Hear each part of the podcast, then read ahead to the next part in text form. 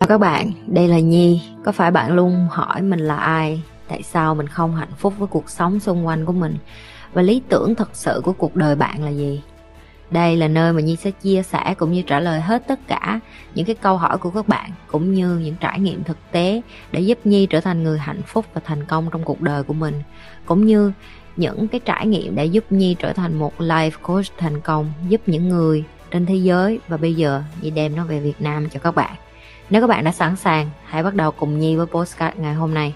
em phải tôn trọng bản thân em đủ nhiều để em biết được là à em muốn dùng 5 6 tiếng đó để học những cái gì vô trong bản thân của em để nạp kiến thức gì vô bản thân của em cái skill mà em cần để em kiếm tiền để em thoát ra khỏi cái rat race cái vòng trục của em làm sao để em nhảy ra cái vòng tròn của con trục đó đây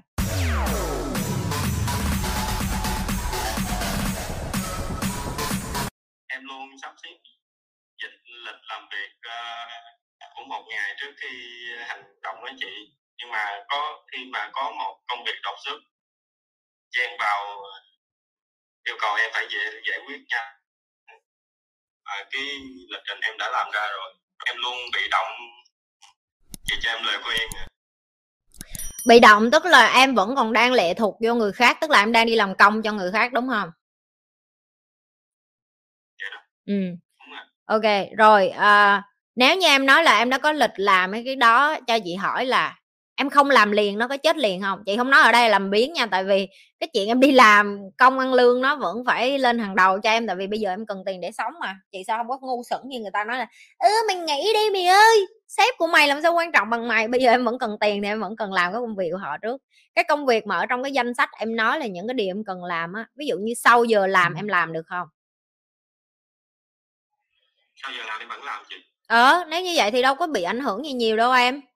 Tại vì theo tha, với cái mà chị đã trải nghiệm nha nếu như cái ước mơ của em đủ lớn ví dụ như một ngày chị nói ví dụ em bắt đầu từ 5 giờ rưỡi sáng em tập thể dục em ăn uống em thiền em đọc sách em học cái gì đó 8 giờ sáng em bắt đầu làm việc 5 giờ chiều em xong. Trách nhiệm của em chỉ việc nói thẳng vô mặt của sếp của em là em xong 5 giờ chiều là em xong người ta không được phép bắt em làm tới 6 giờ, chiều 7 giờ, chiều 8 giờ, chiều 9 giờ, chiều 10 giờ, chiều không được. Em rõ ràng em đem cái bản hợp đồng lao động ra. Em nói là em không hề ký hợp đồng để làm việc tới 10 giờ đêm. Và họ hỏi, ủa, chứ mày làm gì buổi tối? Cái, em làm gì buổi tối đó là chuyện của em. Đó là thời gian của em. Em tôn trọng thời gian của em. Em làm cái chuyện gì là chuyện của em. Chỉ có Việt Nam mình mới hồ lốn theo kiểu là nhân viên ký hợp đồng ngày làm 8 tiếng nhưng mà làm 16 tiếng. Ở nước ngoài, đứa nào mà biểu làm như vậy, kiện sói tráng đó em đúng giờ là đi về đúng giờ làm xong là đi về. Không có ai được phép ép người ta ở lại làm hết. Ở mình là còn theo kiểu châu Á kiểu Việt Nam là ơ em sợ sếp em đuổi. Nó đuổi em thì cho nó đuổi em đi kiếm việc khác cho chị. Ok chị nói nghiêm túc á tại vì người ta phải tôn trọng giờ của em. Và sau cái giờ đó em hãy bắt đầu tiếp với cái plan của em không gì hết. Miễn là nó không có gấp rút tới độ chết người. Miễn là nó không có làm là nếu như em không làm liền sẽ có một ai đó bị tử vong. Thì no không có biết deal miễn là em không có làm biến thì tới chiều tối em vẫn có thể tiếp tục làm cho tới nửa đêm cũng được. Mấy đứa admin của chị cũng vậy, em tưởng đâu tụi nó đi vô đây tụi nó tụi nó ừ, cũng cũng có công ăn chuyện làm của tụi nó ngồi kia, tụi nó cũng phải đi làm, tụi nó cũng phải đi học, tụi nó cũng có gia đình để lo, tụi nó cũng có cơm ăn áo mặc, chị cũng phải bày tụi nó như vậy. Có những đứa nó đi làm văn phòng mà em sếp nó bắt nó ở lại cho tới chín mười giờ tối rồi đi tiếp khách rồi đi. Và chị nói với tụi nó luôn em sẽ em phải có một cuộc nói chuyện với sếp của em? Thời gian của em là thời gian của em thời gian của em, sếp của em cũng, có là sếp cũng không có quyền được lấy thời gian của em.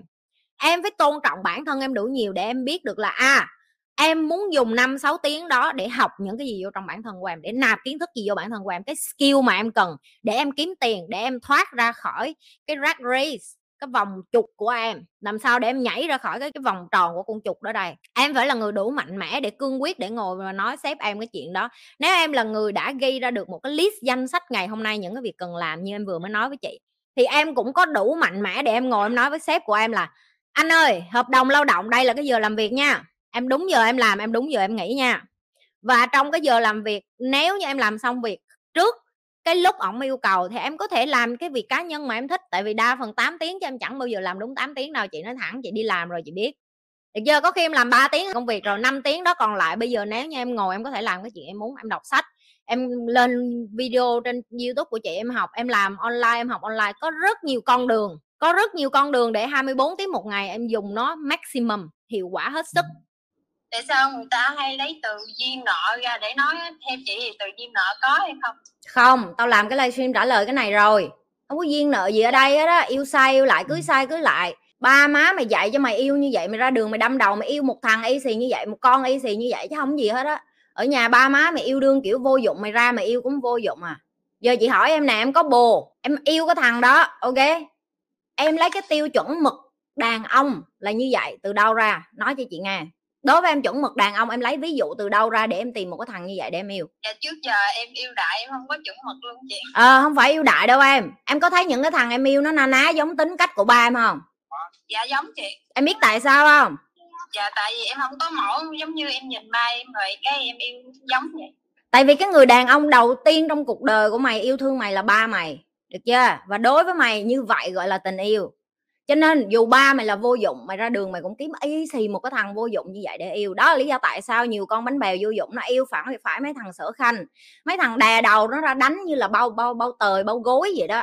Những cái thằng lên nu xuống chỏ với nó, chửi nó tác nó, giọng nó, tra tấn nó nó vẫn chịu đựng. Tại vì ở nhà ba nó đánh má nó y xì như vậy và đó là cái duy nhất nó nhìn thấy cả cuộc đời của nó. Và đối với nó như vậy là tình yêu, không có duyên nợ cái quần gì ở đây hết á đó gọi là dạ. trauma đó gọi là những cái biến cố trong tuổi nhỏ của em. Em nhìn thấy cái người đàn ông đầu tiên trong cuộc đời của em yêu thương cái người phụ nữ trước mặt em là mẹ em. Và cái người phụ nữ thứ hai chính là em và em chỉ đem nguyên cái hình mẫu đem ra đi, đi ra đường em yêu lộn xộn chấm hết. Chứ không phải hình mẫu hình đồ gì ở đây hết đó đó gọi là tiềm thức. Tiềm thức tức là những cái thứ nó được xây dựng theo thời gian. Nó là cái sự kết tinh của những cái thứ xung quanh em và nó tạo nên cái belief system hay còn gọi là cái niềm tin cái niềm tin mà em có nó không có thật nó được xây nên bởi cái em nhìn thấy. Xong em ghi nhớ nó và em gắn nó vô đầu như là, giống như chuyện là em lưu cái hình vô trong cái ổ đĩa cứng của em vậy thì cái đầu của em chính là cái ổ đĩa cứng đó. Em lưu hết những cái ký ức, những cái cảm xúc, những cái quá trình này lại, xong em bỏ vô cái bộ nhớ phía sau của em và em nói ừ sau này mình lớn á, mình đi yêu ai mình sẽ yêu như vậy nè. Cái xong yêu phải một cái thằng mất dạy tất cả mọi người xung quanh á, sao mày điên hay sao mày yêu cái thằng đó? Duyên nợ đó mày ơi đó chính là cái câu từ dễ nói nhất để ngụy biện cho cái sự thiếu kiến thức và dốt nát và lười biếng của bản thân. Tại vì thay vì mình ngồi mình sẽ phân tích lại um, nếu một người nói thằng này nó nó mất dạy thì còn khác đằng này 99,9 phần trăm mọi người đều nói cái thằng này mất dạy. Vậy tại sao mình yêu cái thằng này vậy? Có phải mình là người có vấn đề hay không? Và đến lúc đó em mới ngồi step lại, em mới ngồi em đi tìm những cái kiến thức như vậy để em học, để em bắt đầu chỉnh sửa em, để em không yêu phải một thằng mất dạy sở khanh nữa. Và cái vấn đề của những người như em đó là đi yêu mấy thằng mất dạy sở khanh xong đi sửa nó để nó hết mất dạy sở khanh. Em không có đi sửa được nó tại vì cái thằng này nó cũng là một cái thằng tương tự như em. Ba má nó yêu kiểu như vậy nên nó đi ra đường nó kiếm một con nhu nhược như mày để nó quýnh nó lên nu xuống chỏ tại vì nó thấy ba nó quýnh má nó như vậy và má nó hiền. Nó sẽ đi copy y xì như vậy nó đi kiếm một cái con nào mà giống má của nó xong nó đè ra nó quýnh tiếp. Được chưa? Và đây là cái quá trình sẽ không bao giờ dừng. Cho đến khi mọi người chịu nạp cái kiến thức mà tôi đang dạy vô trong đầu nè. Để làm chi? Để ngoài kia tụi nó không có yêu lầm yêu lộn yêu tàu lao nữa. Đây là những cái mà các bạn phải chữa lành. Đây là những cái mà em từ bây giờ ai mà mở miệng ra nói với em duyên nợ. Đem cái video này quăng qua cho nó nè duyên nợ nè coi đi con. Được chưa đó mới là cái điều dạ. đúng. Duyên nợ chị có tin như duyên nợ không? Không. Nếu như tao tin như duyên nợ tao sẽ cưới một thằng nghèo. Nhưng mà hơn quá cuộc đời của tao chưa bao giờ phải cưới một cái thằng nghèo như thằng cha của tao được chưa?